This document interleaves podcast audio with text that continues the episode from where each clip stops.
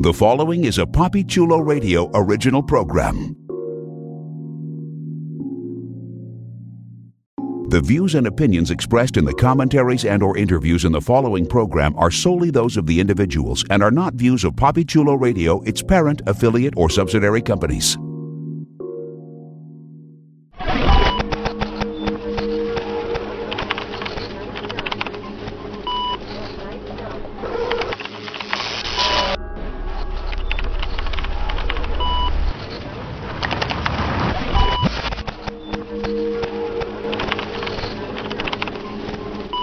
Avengers Initiative, WandaVision.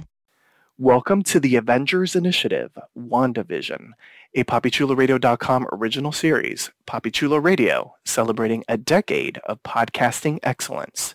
Today is Monday, January 18th, 2021, and I'm your host, Jeffrey Arauz. During this podcast, we'll be having an in-depth discussion on Disney Plus's WandaVision. Please welcome my co-hosts, Priscilla Rocha Hey, everybody. and Professor Echs. Hello, everyone. All right, let's jump into our discussion of season one, episode one, which was uh, appropriately titled Episode One and debuted January 15th, 2021 via Disney Plus. Here's the official synopsis of the episode. Wanda and Vision struggle to conceal their powers during dinner with Vision's boss and his wife. All right. So, as Wanda and Vision said in the episode, they are an unusual couple. This is going to be an unusual podcast just because this is an unusual show. In essence, it's masquerading as a situation comedy. And we don't really cover sitcoms on Papi Chulo Radio. A little BTS for the listeners. Uh, I have had co-hosts in the past, you know, uh, basically say we should do this sitcom. And I'm like, it's a sitcom. Like, what can really be discussed about a sitcom? Fortunately, this isn't just a sitcom. There's a an overall mystery behind it, and there are sinister overtones to to the series, which is going to be really interesting to discuss. This is, in essence, although it wasn't going to be the MCU's first official television series because of COVID, it became the MCU's official uh, first ever television series. Um, for those keeping tabs at home, Falcon and Winter Soldier was going to be the official first one. So I feel like the best way to launch this episode, and it's going to be a question that I'm going to ask probably at the start of every episode that is going to have this sort of sitcom motif is are we fans of 1950s comedies, sitcoms? Are you a fan of the sitcoms from the 1950s? Uh, I'll start off with you, Priscilla. I'd always heard of the Dick Van Dyke Show, but I'd never actually like gotten to see any episodes except maybe like a few in the span of my mind when I was like a real little kid. So I, I, don't am really surrounded by much. children. Sorry, I don't really remember much of the Dick Van Dyke Show. So this is just a surprise to me. Well, that wasn't the only show from the 1950s, though. Well, it's what it was based off of. Well, not completely. There was a little I Love Lucy in it as well. A little Donna Okay, Reed. I Love Lucy's more in my span, uh, in my span Okay. of my frame. yeah, that's okay. the 1950s. yeah. uh, I'm- I know. Okay, I'm a huge I Love Lucy fan. I love I Love Lucy. I have all the seasons on DVD.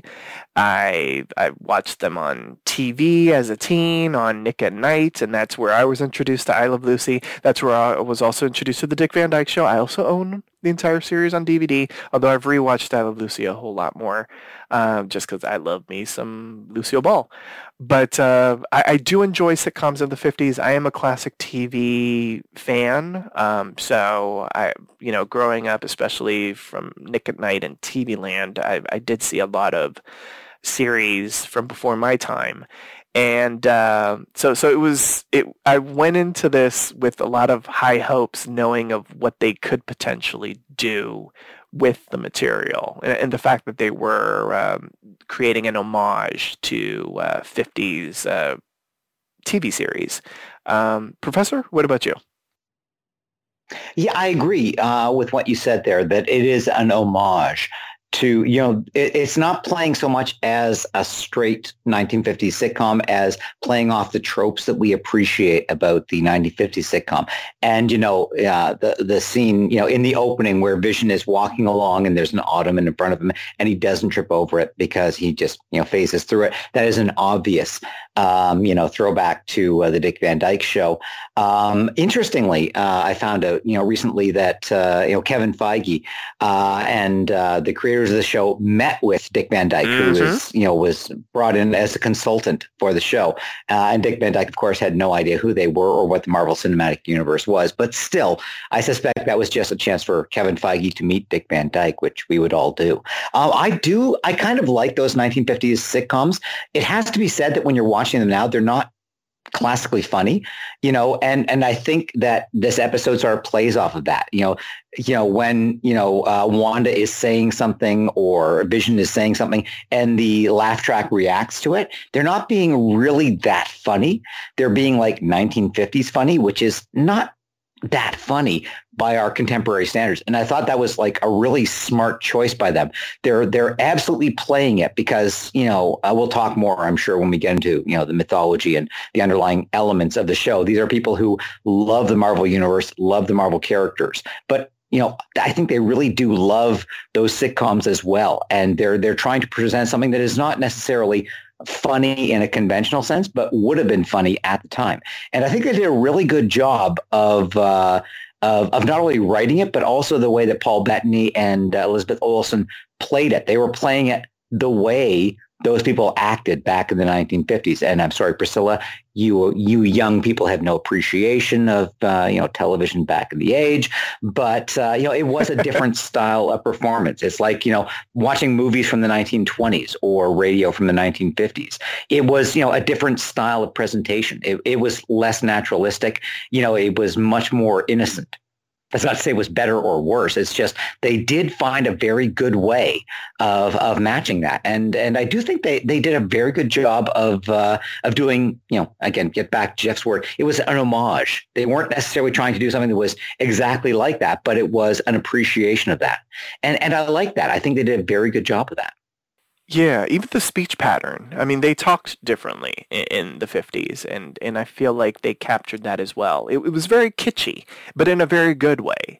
Uh, I, I, think sometimes um, kitsch can be a little over the top, and, and, and they, they found a way to play it straight, not be campy, uh, but really, you know, sort of, uh, you know, it, just uh, create this sitcom world in the 1950s that uh, was almost in reverence to the great sitcoms of uh, the 1950s. So let's talk about the. Um, so there's a there's an overt storyline and then there's the covert storyline. Let's talk about the overt storyline, just the the straightforward 1950s uh, cliches that we saw in the sitcom element of of the series. In essence, it's a storyline that has been done so many times, and not just in the 50s. I feel like we we see this on on sitcoms nowadays. It's the trope of the boss coming over for dinner. And, and, you know the the um, the couple not necessarily knowing knowing that it's something's happening but not necessarily knowing what that something is. What do we think of the sitcom tropes that were employed in this episode? Professor Oh, it was, you know, Tropopalooza. It was really well done in terms of, you know, the misunderstandings and, you know, stuff that, you know, when you look back at those 1950 sitcoms, they're so unrealistic by contemporary standards. You know, the scene where, uh, you know, um, you know, Wanda walks in and puts her hands over uh, Vision's boss's face. How could you not know that wasn't your husband uh, or that there weren't more people in the room? Obviously, that would never happen. But in the 1950 sitcom, it did. You know, you mentioned I Love Lucy, the, the absolute craziness that happened that was accepted. It was a trope of the uh, the the sitcoms of the day. These you know ridiculous situations, and everyone just accepted that because that's the way it was. Uh, so I thought they did a really, really good job of that. And you know, um, even little things like you know the uh, the fact that you know the uh, the heart on the calendar, and, and, neither of them could remember, but neither would admit it. That was you know, it, it really did have the feel of a 1950 sitcom. We talked earlier about the way it was written, the way they delivered it. Um, you know, the actors uh, did a great job of that. But yeah, the tropes of it were absolutely uh, everything you would expect. But as we'll talk about later, there was that undercurrent, and I think they did a very nice job of, of balancing, you know, the uh, the overtone and the undertone. Yes, I agree. Uh, for the listeners, uh, well, I'm, sure you all know uh, since you watched the, the, series, but they released the first two episodes on Disney Plus uh, on uh, Friday, January 15th. And so we have seen both episodes. This episode will be specifically about the episode one. And so just don't worry um, in regards to um, you know us getting into discussion of uh, the second episode if you haven't if you haven't watched it.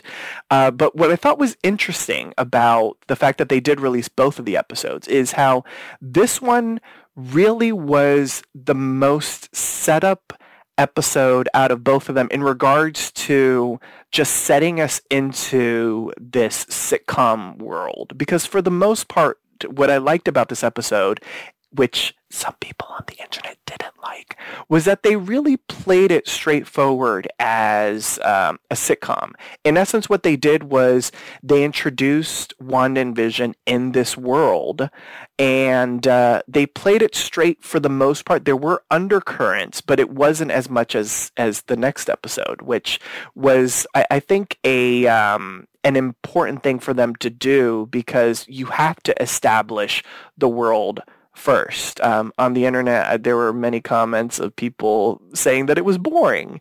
And I guess maybe if you weren't a fan of 1950s sitcoms, if you hadn't seen many or, or any, uh, I could kind of understand that because uh, you don't have that sense of nostalgia. But uh, from at least the comments that I've read of people that are aware and and or fans of uh, situation comedies from the 50s, you know, people seem to really dig it. Uh, Priscilla, what about you? What did you think of just the the overall sitcom storyline and the tropes that were featured in uh, this episode? I thought it was kitschy and really cute. I thought I thought this, the parts where she's like, I think the job is the, the, the what we should be really doing is impressing the hus- the the the wife.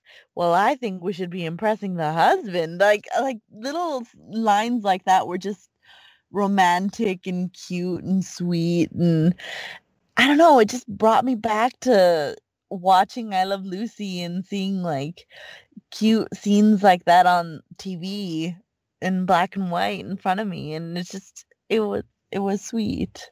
The whole thing about the, the whole the whole episode was just I don't really think it delved too much into Marvel, which is probably why like a lot of people were just like what the hell? Like what are we watching? Why is this a sitcom? But it delved more into the characters if you looked at like certain signs like the wine bottle and stuff like that like yes. that that's where you got signs of marvel. Yeah i mean this series for those out there that maybe have seen this other series this is probably the weirdest series that marvel has done since legion. And legion was was weird right priscilla? Yeah yeah. I was about to say that. Was, was Legion technically a Marvel production? Uh, well, it was a Marvel production under Fox, which okay. now Fox uh, belongs to Disney. So it, technically it is. I was just thinking because there were mutants involved, so. Yeah, although even they didn't really say that word on Legion. But um, yeah.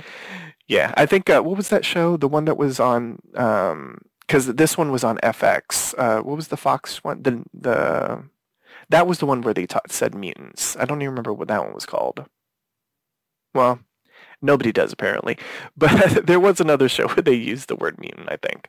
Um, but yeah, so the, the the whole aesthetic of the series. I mean, it was incredibly 50s. I mean, they went they they even created a 1950s theme song. Uh, the the aspect ratio of the screen was 1950s. I, I, mean, it was it was pan and scan. It was not like the widescreen. Even the Marvel. I was just logo, going to say the uh, the you know the shrinking down to the aspect ratio, but I just wanted to mention something that I'm afraid we won't mention. Yes. You know, sitting there when it came out, hearing the Marvel Studios theme, it's been like more than a year since we've heard that theme.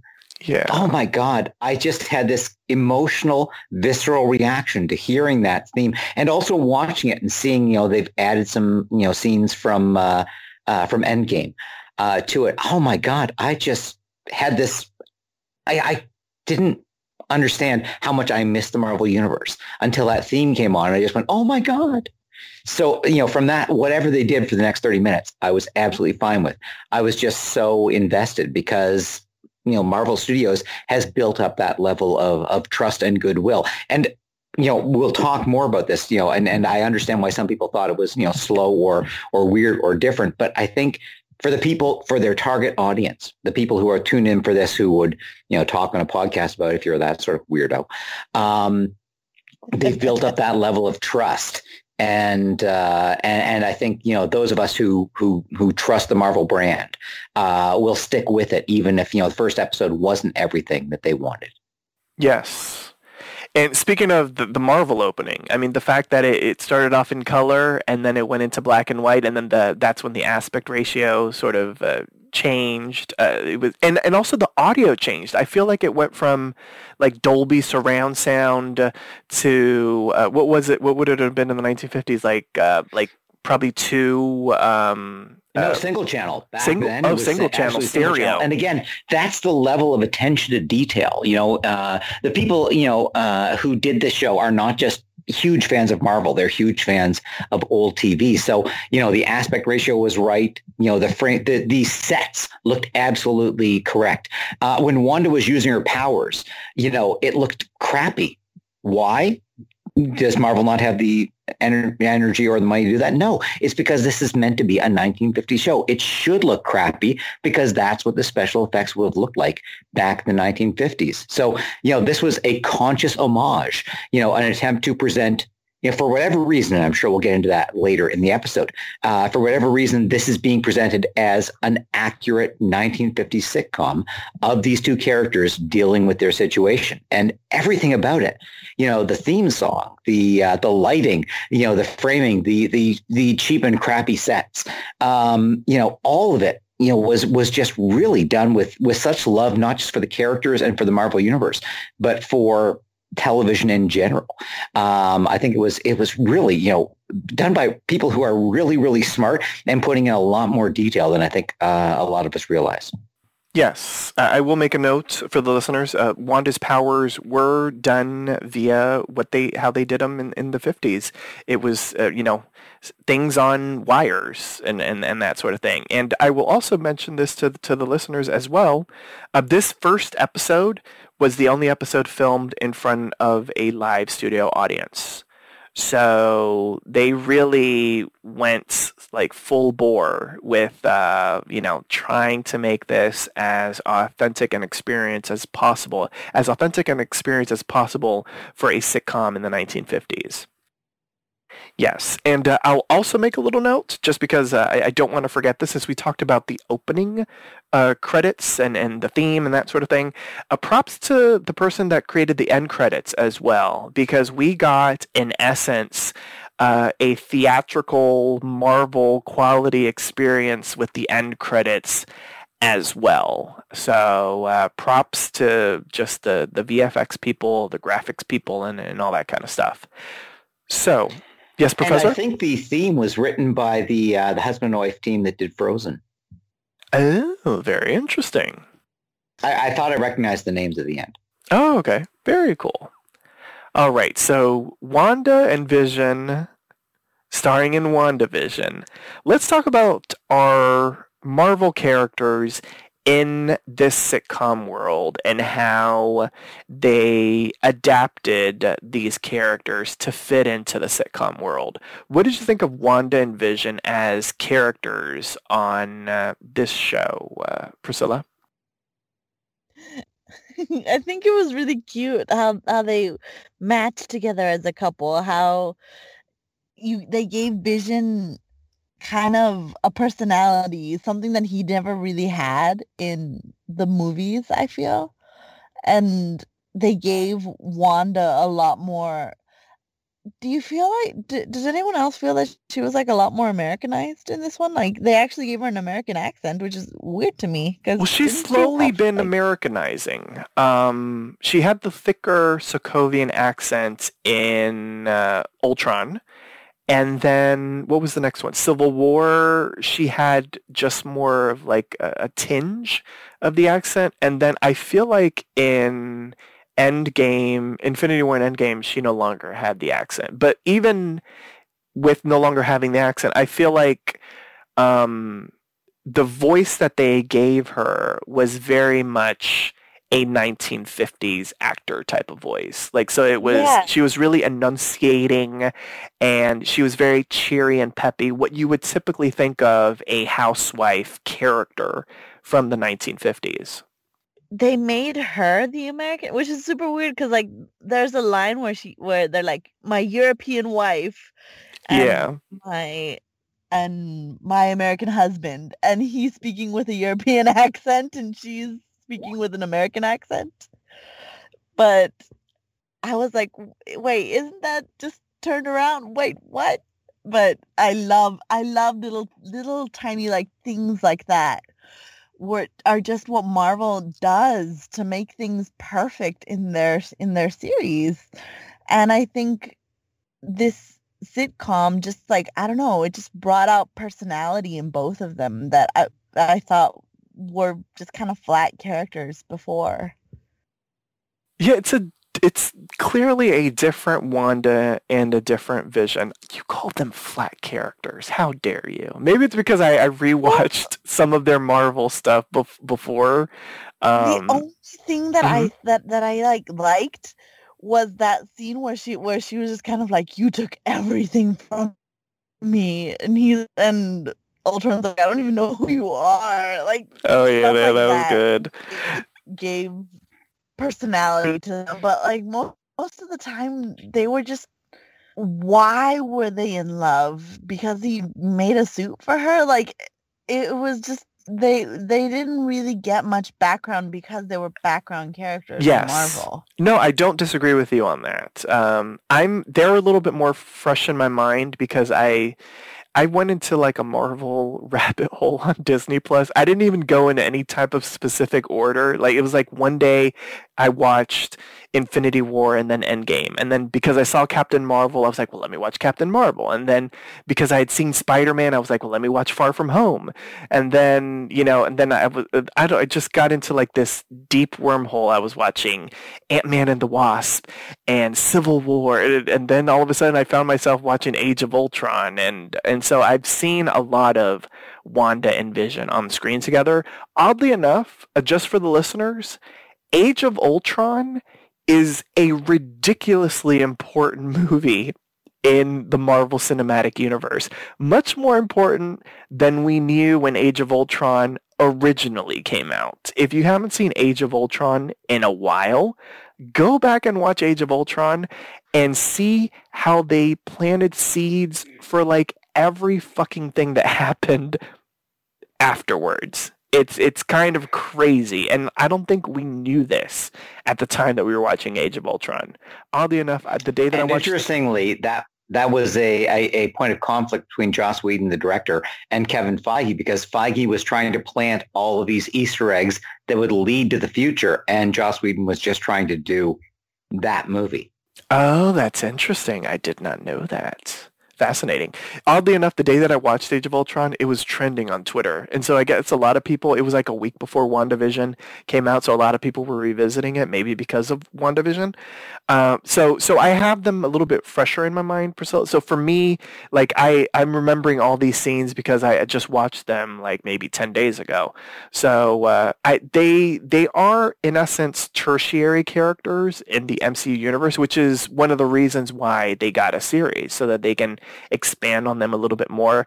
I do agree with you. The the romance kind of came out of nowhere, but I I like their chemistry, so I kind of went with it. And and this sitcom giving them this sort of like hyper idealized versions of themselves made them made the romance much more real. It's kind of like we're getting the chance to see some of the romance that we didn't get the chance to see on the big screen. Professor, what about you? What are your thoughts on Wanda and Vision stuck in the sitcom world?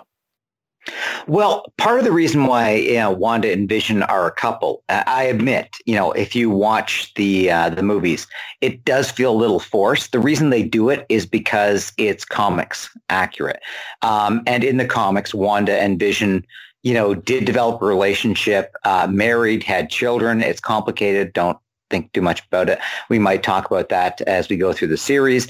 Um, uh, you know, he was, you know, anyway. Uh, I don't He's a toaster. into the, the weeds of uh, Marvel Comics history, but the the reason for that is is partially fan service, mainly fan service, because again, if you watch, you know, the the uh, the movies, there's no reason for it aside from the fact that it happened in the comics, where they had a lot more time uh, to deal with that. He does end up saving um, her, I will say, um, in Age of Ultron. So I think that's where the connection started. He goes back and yeah, rescues her. I think the reason they did the connection was because it existed in the comics. No, no, no. I'm not disagreeing. You, was... yeah, no, I'm not disagreeing yeah, with that. I'm just yeah. saying where the connection sort of started in the MCU. Yeah, and and by the way, I you know they they were really good. And by the time you reached Infinity War, um, I think that you know they they'd established a relationship between the two, and most of it happened off screen, uh, admittedly. Um, you know, they, they were sort of, they, they were planting the seeds of it, you know, back in Civil War and stuff like that. But uh, by the time they reached Infinity War, I think they had established the idea that there was a relationship, uh, a real relationship, you know, between the two characters and the two actors. Um, but, you know, obviously most of it had to happen off screen. Um, uh, sorry, I've, I've forgotten where we were. What was the question again? Just Jeff? Wanda and Vision in general in the sitcom world.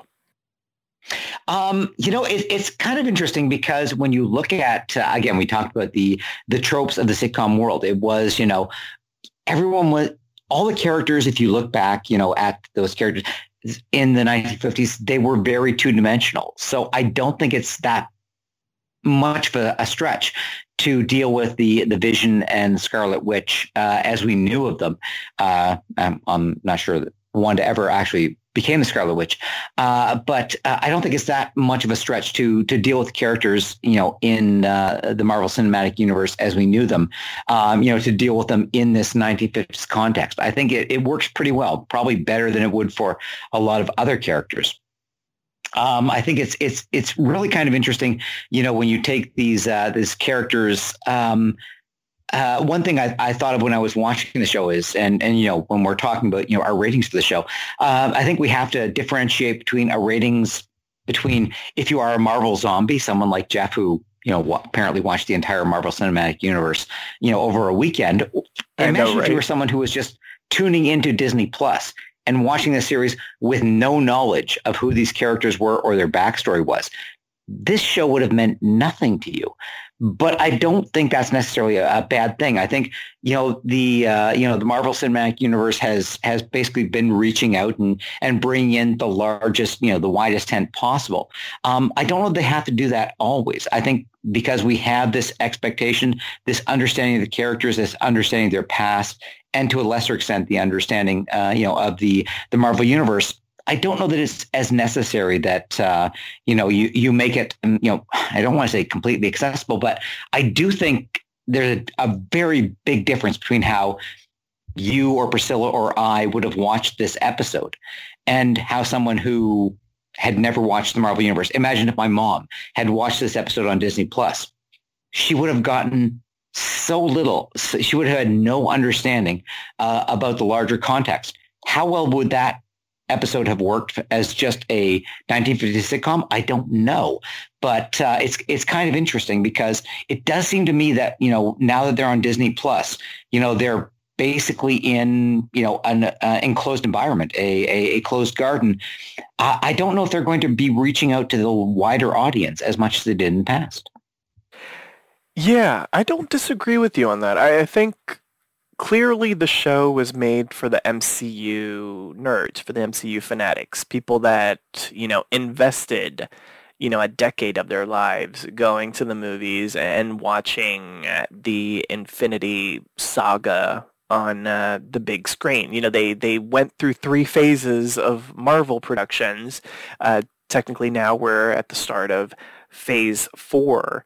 So, I, I do wonder if either a casual Marvel fan, you know, someone that has seen some of the movies but not all the movies, or a non-Marvel watcher would even be interested in, in watching this. And if you're a non-Marvel watcher, I don't know if this is a good primer. You know what I'm saying? Like I feel like you have to watch at, at least the Avengers, one of them, to like understand anything.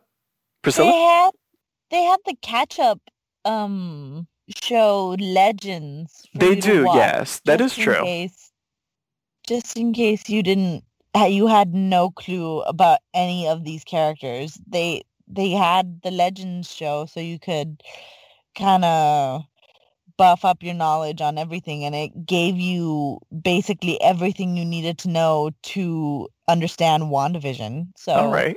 You watched it, Priscilla? Like they're giving everyone a chance to understand WandaVision without having to go through all of the movies. Okay. You watched it, Priscilla? hmm Okay. See, look, Priscilla was poking around Disney Plus too, Professor. I'm just saying.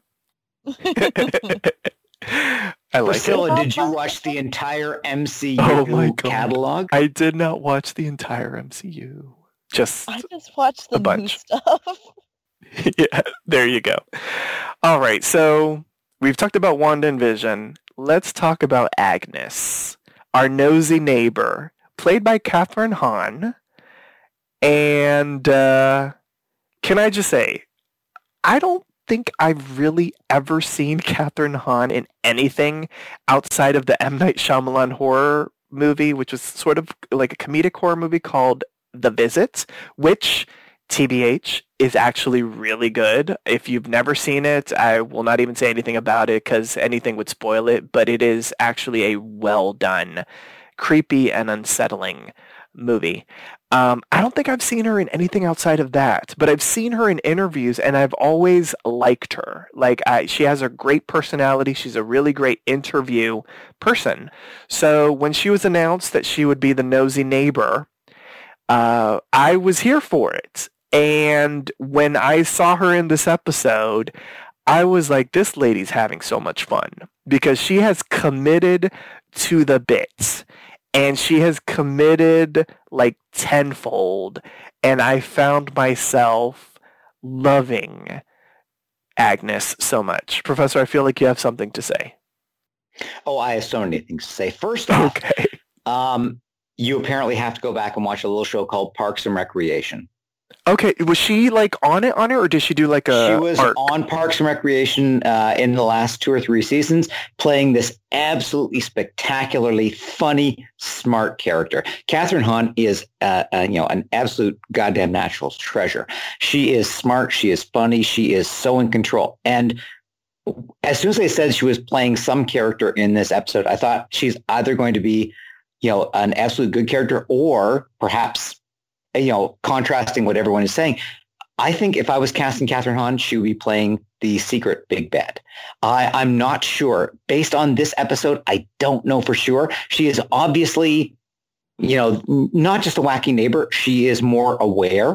Uh, I think that scene with her and Wanda in the kitchen indicates that she is, you know, not one of the incidental characters like the other ones, like the boss and his wife. She is is much more of an incident, much more of a uh, um, oh, what am I thinking of? The uh, she is much more of a character with agency. She is doing things in the episode rather than having things done to her. But yeah, no, Kathryn Hahn is just you know an absolute national treasure, and uh, she is so so good. And uh, I loved her in this uh, this episode. Um, you know, I hope we see more of her going forward because I do think she is an absolutely tremendous character. I know a lot of people were talking online about the fact that her name is Agnes, and there is a mm-hmm. character in the Marvel comics called um, Agatha, Agatha Harkness. Harkness. So they're arguing, you know, this could be Agatha Harkness. If that's true, awesome, because Agatha Harkness is a tremendous character. Um, I don't know. We didn't have anything in this episode to suggest that. It's just, you know, um, and, you know, later on when I go into my uh, in-depth uh, deconstruction of 30 seconds of the episode, I will talk about, you know, the way we are reading so much into the episode. Just because someone's name is Agnes doesn't mean they're Agatha. But uh, if she is, awesome. And, you know, the more we get of Kathryn Hahn, the better. She is just such a smart and and funny actress. Okay, nice. Kudos to to uh, to Agnes so so far. And Priscilla? go watch Parks and Rec before we do our next podcast. I know, yeah. right? I need to, that. That's on my list. Uh, Priscilla, what about you? What'd you think of uh, Agnes? Yeah, I, w- I was about to say I loved her in Parks and Rec. I loved her in Bad Moms. She is amazing. I love this actress so much. So when I heard that she was going to be on WandaVision, I'm like, okay, this is going to be a good show. They're already getting good characters. They're already getting a good cast together. And of course, like she's so sassy and she always plays the lush. She always plays the person that's like, I love the alcohol and the alcohol loves me. she's just so sassy. I love her. I love her to death. And I don't know, uh, something about her just as the nosy neighbor just was funny as hell where she's like, I love, uh, like, my mother-in-law was in town, so I wasn't here. Like, yeah. little lines like that kind of like enchant me to her. She is obviously like no surprise here is my favorite character of the episode. Like, I loved her. She brought life to this episode, and her saving the dinner with all of her stuff and her pineapple in the end being like no salesman sorry. Like logging her out of the door was just perfect and just i don't know i love her to death she's great. I hope that she's agatha but if she isn't i'm i accept her with what with whatever she is, even if she is just a hapless victim in this whole WandaVision scheme of things. All right. I like it. Uh, with uh, with uh, Agnes, we got two classic sitcom tropes: the nosy neighbor, uh, a la, uh, oh gosh, what was uh, Agnes? Wait, was it Agnes Kravitz? No, the Kravitz lady. Was her name Agnes? No, I don't think it was well, Mrs. Kravitz from from Bewitched. I think it's Lenny is the name you're looking no, for. No, not Lenny Kravitz from Bewitched. Yes. Um, yeah, but but the Kravitz woman from Bewitched is, is and Ethel? no, hmm? no Ethel. No, that's that's Mertz. that's Lucy. Yeah. Uh, although Bewitched is a, is a 60s uh, sitcom, but we there was a lot of Bewitched in this uh, with the whole, you know, let's, you know, we're a strange couple, let's not let them, you know, know that we're strange in essence. Uh, and also the uh, the spouse that is never seen. We've seen that as a sitcom trope before because uh, she has her husband Ralph, who is not seen. I did wonder about that because they they made a point of referencing him twice in the episode. Um, the first time, uh, you know, when she was uh, talking with Wanda about, oh, his birthday would have to be, you know, you know, the only way he'd remember our anniversary if is if is if is if there was a uh, beer called Ju- June 4th. And then later, you know, he, you know, when she was bringing in the food, talking about the only thing he wants to eat is baked beans. And, you know, to hit that point twice, it could just be a callback to uh, the tropes of a 1950s sitcom, or maybe there's something more to this, Ralph. I don't know. Mm-hmm. I don't disagree with you. So before we start breaking down some of the unusual parts of the episode, let's talk about that commercial, as if that wasn't unusual enough. So, uh, you know, they are sticking to the sitcom trope on WandaVision, and they're including uh, commercials uh, about uh, halfway through the episodes. And uh, for episode one, the very first commercial that we see in this 1950s uh, infused uh, episode of WandaVision, it's an advertisement for Stark Industries Toastmate 2000 toaster oven. Now, um, based off of this uh, commercial, it seems as if uh, we're uh, we're being triggered by uh, uh, Wanda and, and, and, Wanda's history. Uh, Wanda, when we were introduced to her in Age of Ultron, uh, she was uh, very anti-Stark, anti-Tony Stark, because a missile um, or a Stark missile crashed into her her home, and her and her twin Pietro were uh, sort of like stuck in the rubble, and all they could see was the Stark missile, and, and, they were there for a couple of days, worried that it was going to explode, and that's where you know her uh, vengeance against Stark started, and that's how we were introduced to her. So when we see the commercial, something odd happens. Uh, we we have the toaster sort of like beeping uh, the, the beeping starts to increase.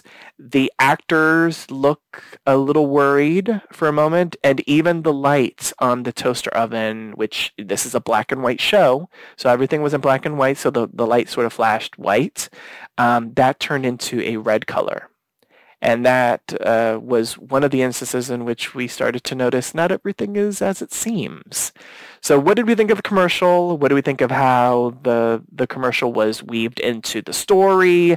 Uh, did you all get sort of like the same sort of thing that I did in regards to maybe what the commercial means in, in the grander scheme of thing? Or do you all have your own theory as to what the commercial meant? I'll open it up to the floor. I thought it had something to do with Ultron because it kind of like the the the toaster kind of looked like how Ultron was shaped, but I totally missed the whole missile thing because I haven't seen Ultron in such a dang long time that I forgot about their backstory. It's one of the most so, important movies in the MCU, Priscilla. You heard it here first. I know. So that that bit was just whoosh over my head uh, all I remember was her hating Stark and Ultron. So that that those two combined together, and I was like, oh, okay, that's what it meant. It's just her backstory. So that's all. That's all I got from the commercial. I didn't get the missile at all. Professor. Well, sit back, Priscilla and Jeff, because this is going to get a little long. Uh, when I first watched the uh, uh, the commercial. The, the first thing I, I, spotted was that, you know, um, there's the opening, you see the toaster, she pushes it down. And then when they come out of going to, you know, the cherry pie and, uh, uh, and all, the meatloaf cherry pie and uh, the open face sandwiches, I noticed that, you know, the red, the light on it was now red and it hadn't been before. And prior to the very end of the episode, when you cut away to wherever you're looking at it, the entire episode was in black and white. You know, this was the first flash of color in the entire episode. Um, uh, the other thing that struck me, you know, was that you know when the woman pressed down the uh, uh, the toaster to uh, to do the toasting, the sound that you hear is the sound of Iron Man's repulsors firing up. Oh, now, yeah. Well, uh, brace yourself. Believe me, we are nowhere near where I'm going to go so many people are weighing in on every element of uh, WandaVision. Um, you know, what does this number mean? What does that mean? What does this label mean? So I decided to go back and analyze the commercial in forensic detail. Brace yourself. This is going to get weird. Oh, Lord, so I'm sitting down. Out, the guy walks in uh, he's got the, the burned toast in front of him. If you look on the wall behind him, above him in the corner, you see a cuckoo clock, which is at six o'clock. To the other side, you see a rooster above him and then a strange shape, which can only be described as a cock and balls. So you have the guy standing there, and on one side is a clock set to six o'clock, which is a straight line, and on the other side, a rooster, which is a cock, and underneath it, and I swear to you, go back and look at it. It is a cock and balls. then he walks off to the side as he's walking towards the woman standing by the toaster. The weird thing is, behind him at the beginning of the move is a pattern wallpaper, which is basically the sort of thing you would see in a uh, an American kitchen in the 1950s. It, it is basically, you know, the sort of, you know, uh, food and stuff like that. As he moves, the wallpaper begins to dissolve. It, it is no longer sharp. It is no longer clear. And as he moves over, it becomes completely blurred out. The only thing you can make out of it are basically diamond shapes, very vague diamond shapes. Mm-hmm. As he moves towards the woman, um, uh, you know, the uh, there is a clock behind the woman, which also has diamond shapes on it, but the diamond shapes are on the uh, the 12, 1, 2, 3, 4, 5, not the 6, 7, 8, 9, 10, 11. No a diamond on the 6. What does it mean? I don't know. But the clock is not set to 6 o'clock as the previous clock was. It is set to 12 o'clock. What does that mean? I don't know. I'm just pointing out if you want to go into the forensic detail, here's what it all means. Hmm. Uh, the basic background shape is blurred out, but it is diamonds, not the scene before. As I said, when she pushes down the uh, uh, the the toaster, you hear you clearly hear uh, Iron Man's repulsors firing up. Um, then you know they cut away to that. When they cut back to it, when they're waiting for the toast pop up, there is a long, awkward pause as both she and the man are clearly disturbed by the fact that the toast is not popping up yet. What is happening? What does it all mean? I don't know, but that is what you get when you analyze even 30 seconds of this show in forensic detail. Does any of it mean anything? I don't know. That was fascinating. That was a little pornographic, but enjoyable nonetheless. You know what? I did not put the cock and balls on the wall. They did. Oh, also, there yeah. were three lighting. I completely forgot about this. There were three lights on the wall. Once he moves across to the blurred background, there are three lights on the wall. None of them matched. There is no reason in any kitchen for there to be those three lighting uh, elements to be hanging there. Does it mean anything? I don't know. I'm just saying if you want to analyze this stuff to that level of detail, knock yourself out. And by the way, I love it. you know, when the series wraps up and we look back and go, oh my God, that was all saying something, I'll be saying, oh, I said, yeah, you know, remember those three lights? That's exactly what I was talking about. That is Wanda and her two kids. There you go. I hope that we get analysis like this for every commercial because that was I, brilliant. I don't know if that is possible because I don't know what the commercials will be, but I will. I promise you, I will try. I love it. Um, I do think their unease is when uh, the light beeps the, the, and the noise sort of accelerates. Um, well, and that's the sort yeah. of classic noise that we have, you know, when a bomb is going to go off, right? Exactly. Because it's beeping faster, the light is flashing faster, and you know they're having that uneasy sense of, uh, what is going to happen here? Correct. And uh, speaking of that sense of unease, we did get that a couple times in this episode. Uh, which you know it, it kind of i don't know what we're going to call that. Is it uh, our characters uh, breaking free or something like that and, and realizing things are off? But we did get we did get that a couple of times and especially with wanda and vision at the dinner table. Um yeah and and uh, do we want to talk about that now? Yeah let's talk about that now. So Wanda, in essence, spaces out. I guess that's the, the, the best way to describe it at the dinner table. Um, she's being, or they're being, sort of um, just uh, uh, berated with questions, but the normal type of questions and very much, in, in essence, sitcom type of questions, you know, uh, especially at the, the, the speed in which they were coming, uh, you know, with the bosses sort of asking, so where are you guys from? What are you guys doing? What's your story? What's, you know, what's your song? When did you get married? And all that kind of stuff. Like the typical type of questions just, you know, sort of said in a rapid fire kind of way to elicit comedy as you would in a sitcom. But Wanda spaces out then um, the uh, Vision's boss starts to choke.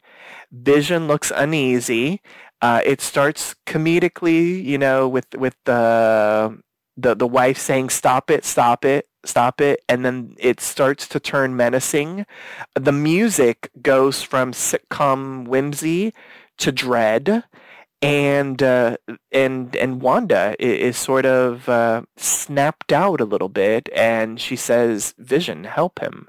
And Vision does, and we see a strawberry, which was um, in essence a, a callback to something that we saw earlier in the scene, because that was in essence what Wanda uh, had made for dinner for Vision and, and, and her anniversary, or their quote unquote anniversary.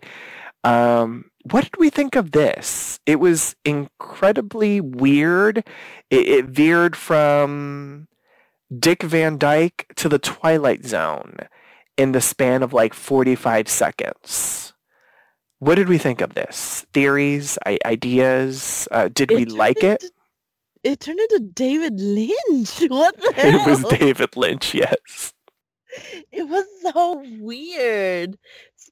Like her just saying stop it, stop it.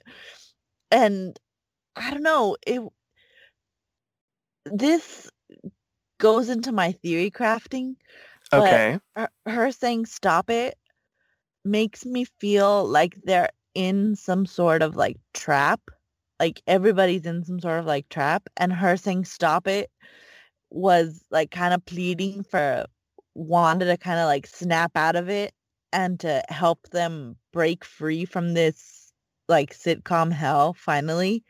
But okay. Wanda didn't seem to break free from her dream phase and she still just kind of like she saved him but she didn't really save everyone by getting them the hell out of there. Mm-hmm. She zoned out. Like I was focused on Wanda throughout that whole time at the table, and she zoned out for a while um, before the stop it, which was interesting because I was like, is she trying to break free from whatever is going on? We are going to theorize in, in, a moment. Um, that's in essence my next question.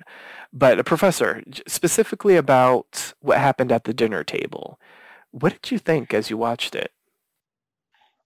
Well, you know, uh, up to that point, they'd really played it straight as the 1950s sitcom.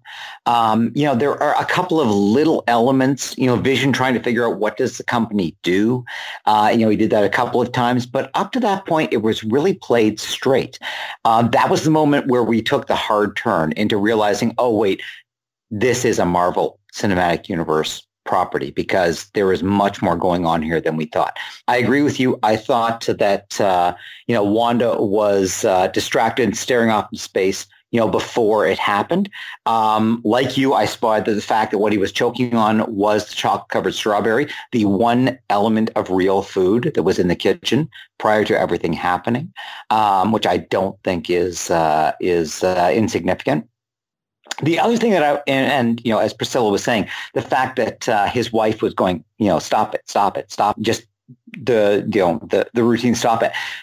As you say, the music changed, the tone changed, everything changed.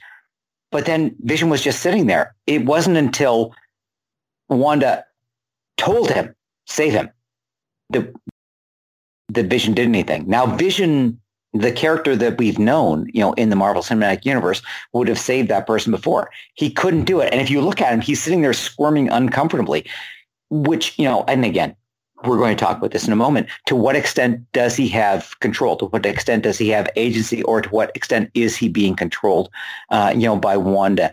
You know, in this uh, this situation, I don't know, but that was the moment where the whole show changed.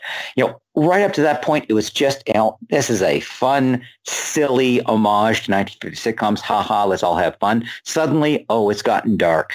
It got very dark for a few seconds, and then suddenly the husband's okay. The wife does a little joke about you know the Sokovian reference. There's the uh, the lobster on the doors, the little callback. They're sitting on the couch. You know they they turn the TV off.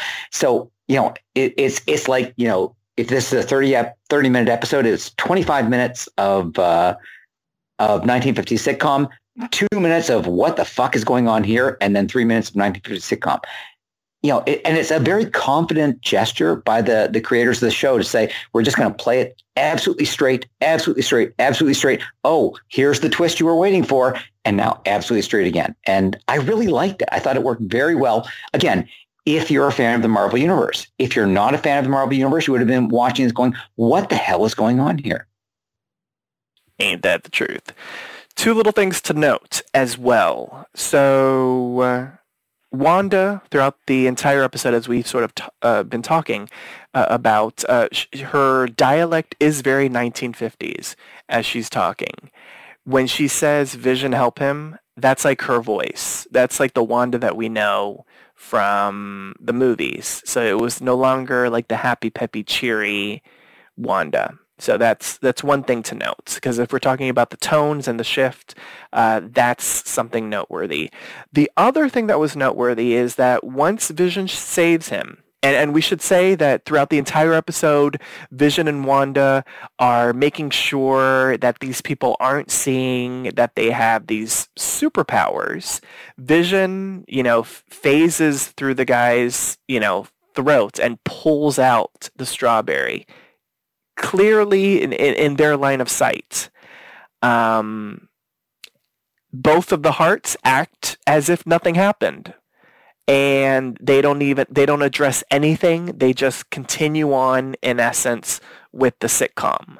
So i just wanted to make a little note of that as well. Uh, and another thing that i want to make a note of is something that you mentioned the professor and it's something that i wanted to mention as well. I feel like vision's job is going to be important in the series. The fact that they're collecting data and analyzing it, but they have no, but Vision has no idea what the data is, and the fact that he's doing it at a faster rate than ever before, I kind of feel like that's going to be important for whatever reason. If there is a big bad, I feel like that is involved with the big bad.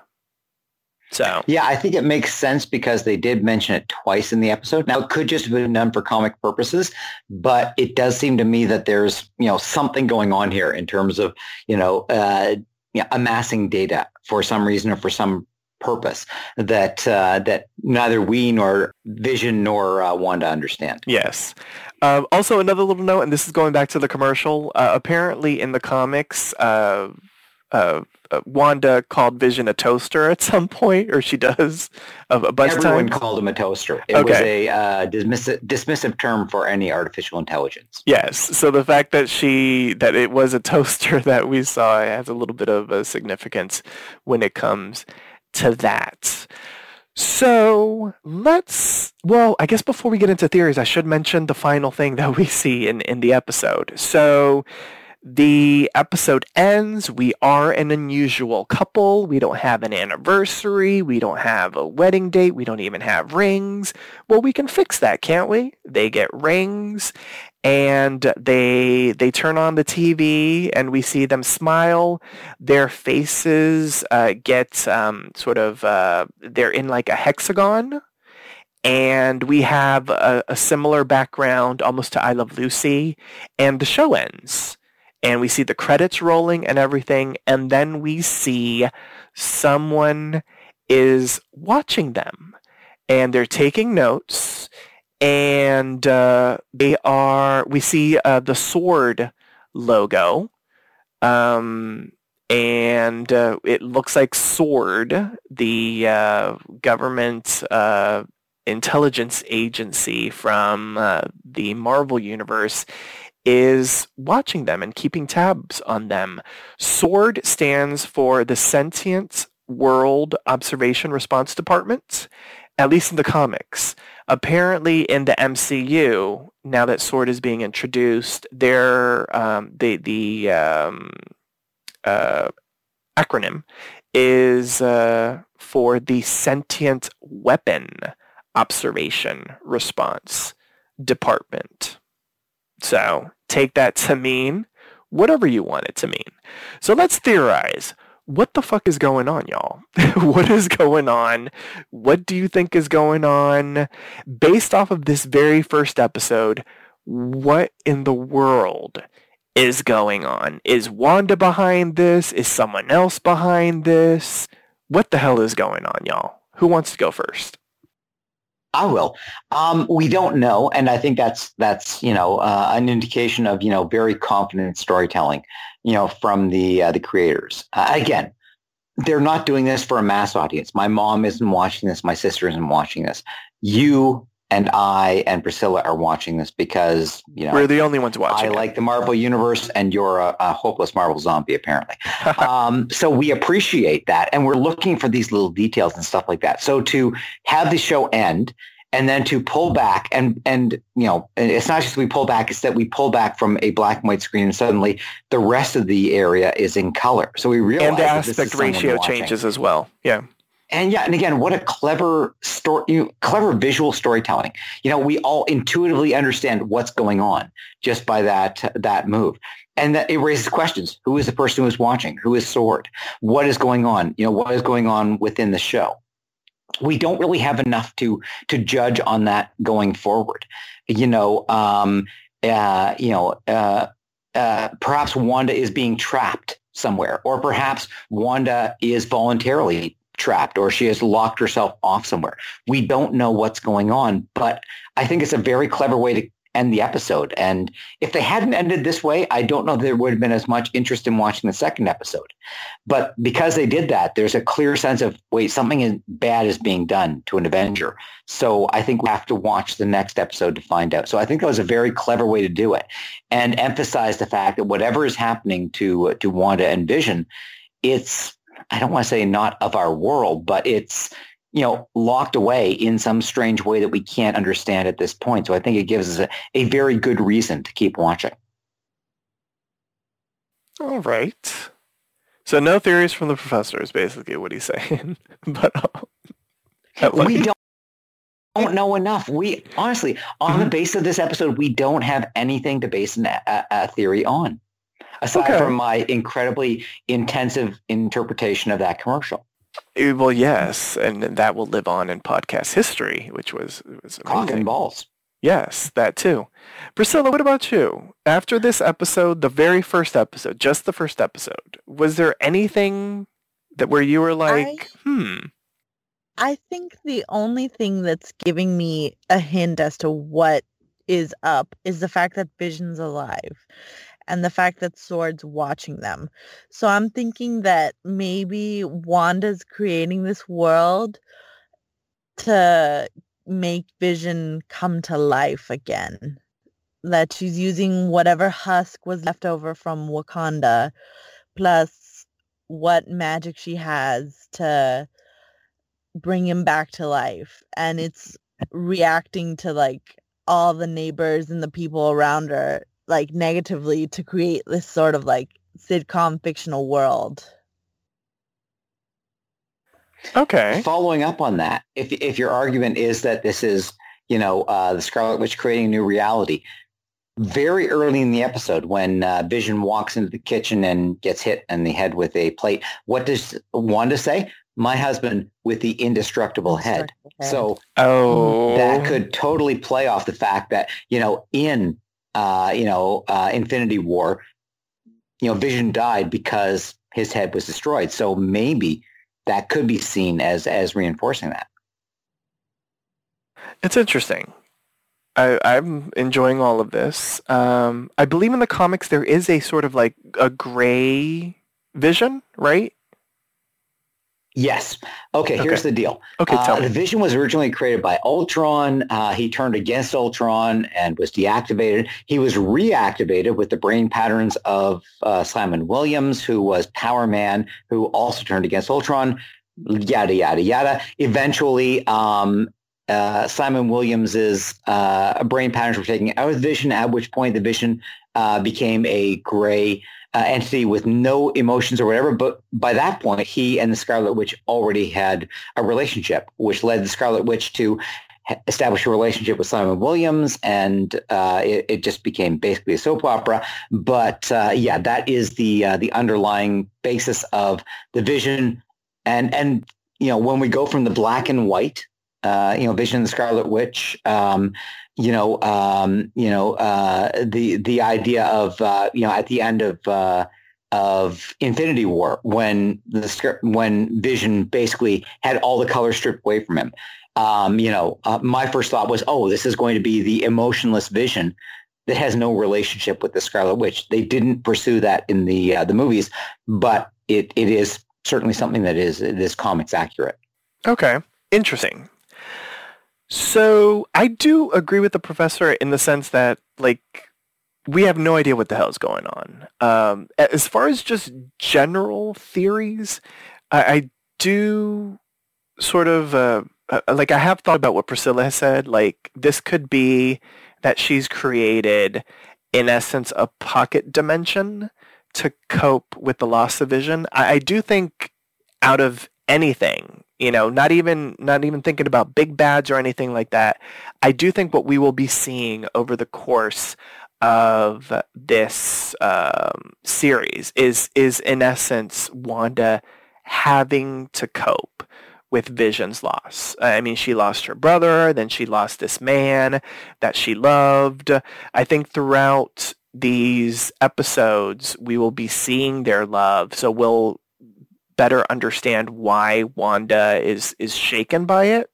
And I think she's going to have to come to terms with it. At least that's my hope. I mean, they could go another route where she just loses her mind. And I think that would be kind of comic book uh, accurate as well. So we'll have to wait and see. Um, but I've, I've like gone back and forth and I'm like, is she doing this herself?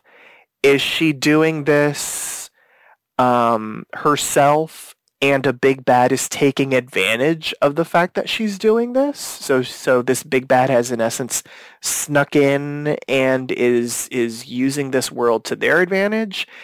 Is is Wanda being held captive and the big bad is using Wanda to do something, but Wanda has in essence created this world as a protection so the big bad doesn't get what they want. I, I guess eh, basically what I'm saying is anything is possible. Um, they are an unusual couple. Uh, I keep on repeating that because I don't know if any of you saw saw the promos for the show, but they would always repeat the unusual couple thing for for a bunch of the trailers. Um, but other than that, I like I really can't think of of what it could be. Um, yeah, like I've seen names for potential big bads, but they're all like comic book people that I have no idea who they are so I don't want to drop the names just yet. Uh, but they aren't, because in essence, they aren't my theories of the names. Um, yeah. Based on this episode, I don't think there's any reason to assume there is a big bad. I mean, it just seems True. that, you know, as you said, Wanda has gone through a tremendous amount of trauma losing her family, losing um, her brother, uh, you know, becoming uh, an Avenger, becoming an outlaw, losing Vision, you know, the one person she'd come to love, and someone with tremendous, you know, power. I mean, she was basically going to kill Thanos, uh, you know, before he stopped her by uh, by bombing the planet. You know, this is someone with indeterminate powers. Um, I think, you know, uh, all we saw in this episode would lead us to believe that this is basically someone with incredible power creating a pocket of blissful, you know, you know, if we'd seen, you know, that, uh, you know, Wanda growing up was watching 1950s American sitcoms or something like that, then I would think it's, it's entirely reasonable that this is, this would be her happy place. You know, she's creating, uh, you know, a reality where she's happy and everything is as it should be. Um, but yeah, I don't think there's anything in the episode to suggest that there is a big bad. And, and maybe, you know, because this is a new type of Marvel storytelling, there won't be a big bad. Um, mm-hmm. and, and, you know, again, we're sort of looking at this from the point of view of, you know, you know, uh, Marvel shows and, and DC TV. This is a new thing. Uh, maybe this is just, you know, a character study. Wanda trying to deal with, yeah, a, a character study. Uh, you know, Wanda, you know, an, an, incredibly powerful character trying to deal with the trauma by creating her own reality, sort of a Truman Show situation, yeah. uh, rather than a conventional. There is a big bad, you know, that we have to punch uh, to to save the day. So it, it's entirely possible this is an entirely new sort of situation. Very true. I think either would be interesting. Uh, the you know this being something new would clearly be something completely different than the MCU has done in the past. I think one of the Uh, I, I've been reading a lot of chatter online with people thinking that there is going to be a big bad. So it's a lot of it is the MCU fans thinking that there's sort of something nefarious behind it. But if it's just Wanda and if it's her really coping with the tragic loss of uh, Vision, then I'm down for that as well. Uh, I mean, clearly based off of this episode by itself, it, it's really interesting character work that all of the actors are doing. Uh, I also I want to give a shout out as we start wrapping things up just to Debra Jo Rupp. She's a sitcom veteran and, and she was fantastic as Mrs. Hart. So I just wanted to give a little shout out. Professor, seems like you were going to say something. I was, uh, you know, you're mentioning the idea that if, if it was just, you know, um, uh, wanted to try to deal with her trauma, you know, that's, that's different ways of uh, telling things. What if her way of dealing with trauma makes her the big bad? What yeah. if she is creating a reality that imposes on our reality? You know, we don't know the extent of her powers. You know, this could just be that she is trying to deal with her trauma, trying to deal with what she's gone through. But if that has a negative impact on us, she could become the big bad, not because she's a bad or evil, just because that is her power. That is true. Yeah. I mean, in essence, she could have um, hypothetically speaking, she could have created a pocket dimension thinking that everything would be safe just in this pocket dimension.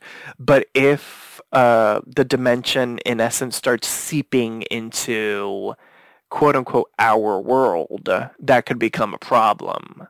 So uh, yeah, that's that's another interesting way to to take it because in essence she would be doing something bad, but not necessarily really realizing it per se we'll have to wait and see.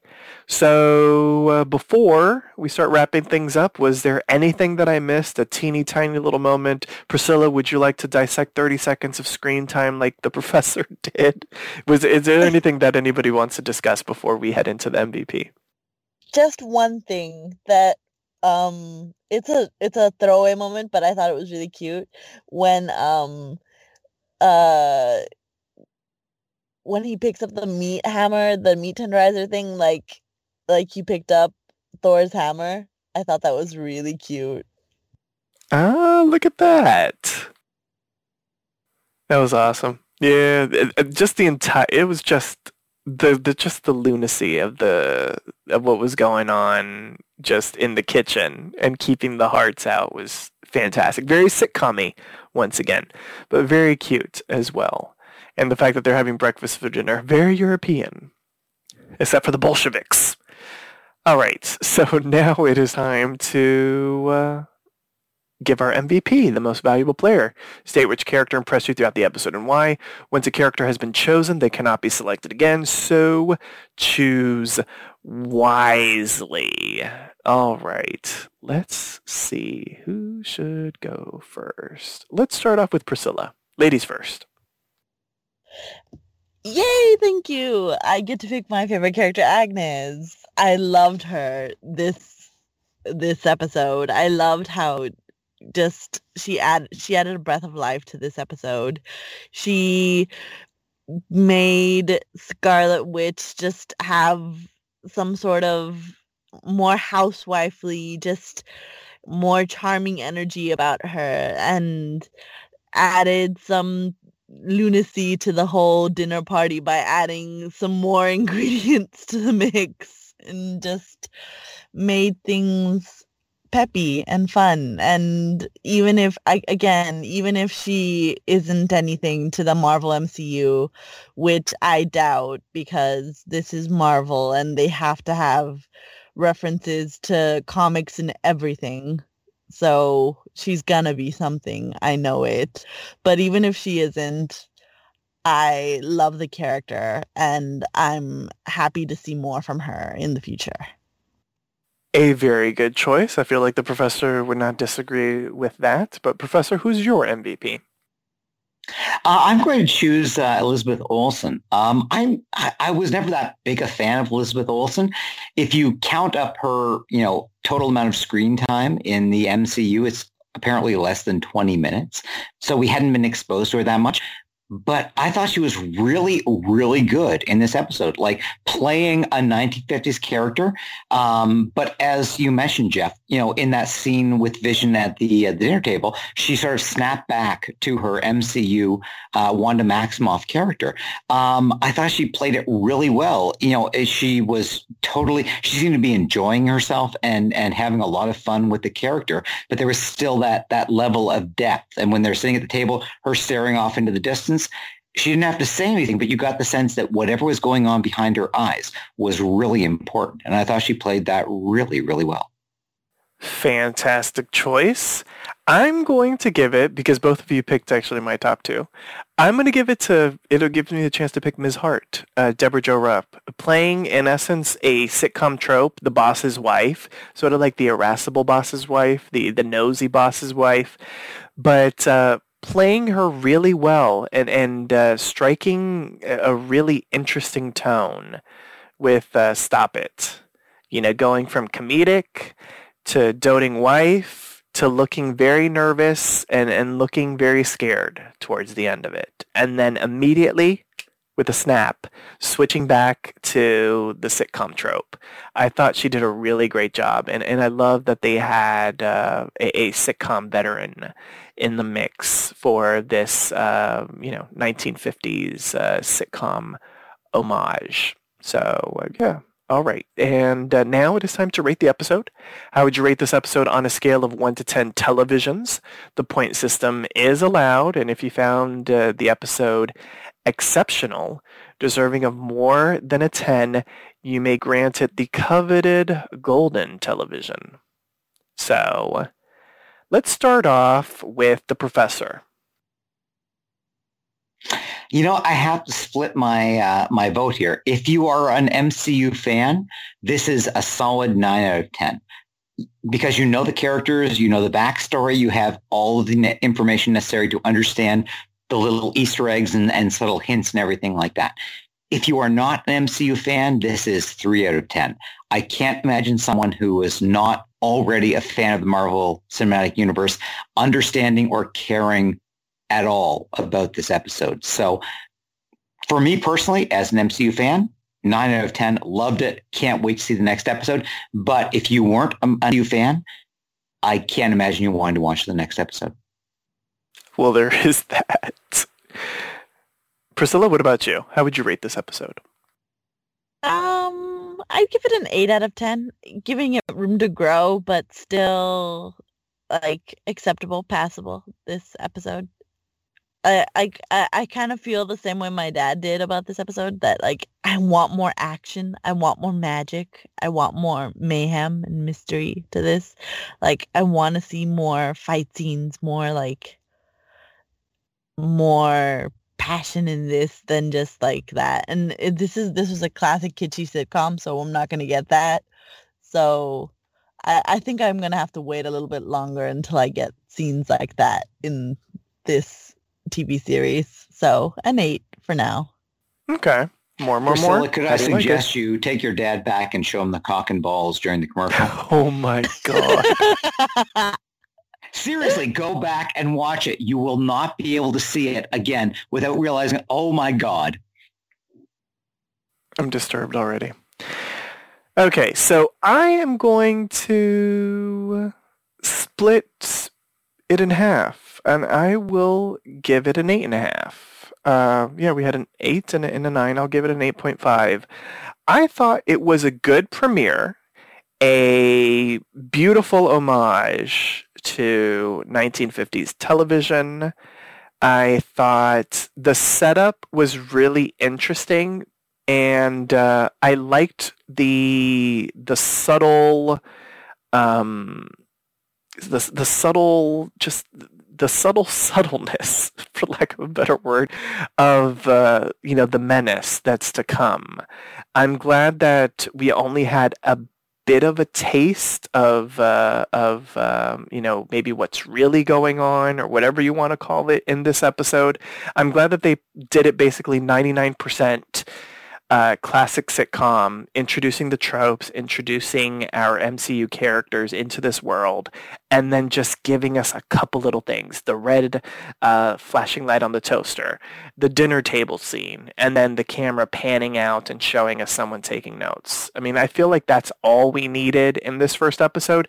I am though glad that they gave us the second episode because i really feel like the second episode really um, um, hooks you in uh, at least if, if you like this kind of stuff uh, but for the first episode, I, I thought it was a really good uh, introduction to this world. So an eight and a half for me. So on that note, join us next time for a brand new installment of the Avengers Initiative, WandaVision. Here's our answer to remind you on how you can interact with us. Follow Papi Chulo Radio on social media. We are on Facebook, Instagram, Twitter, at Papi Chulo Radio. Do you have any questions, suggestions, comments, or concerns? Email us via contact at PapiChuloRadio.com. Are you interested in joining the Papi Chulo Radio team as an on-air personality? Email talent at PapiChuloRadio.com. Binge listen to your favorite Papi Chulo Radio programs by visiting PapiChuloRadio.com slash archives. You can also download tonight's broadcast and the rest of the series through Apple Podcasts and Google Play. Just search for The Avengers Initiative, WandaVision and subscribe. Thanks, announcer. My co-host, please wish the listeners a good night, starting off with Priscilla. Good night, everybody. And the professor. Good night, everyone. Thanks for tuning in. Download new episodes of the Avengers Initiative, WandaVision, every Tuesday via Apple Podcasts, Google Play, and the Papi Chulo Radio archives. Good night.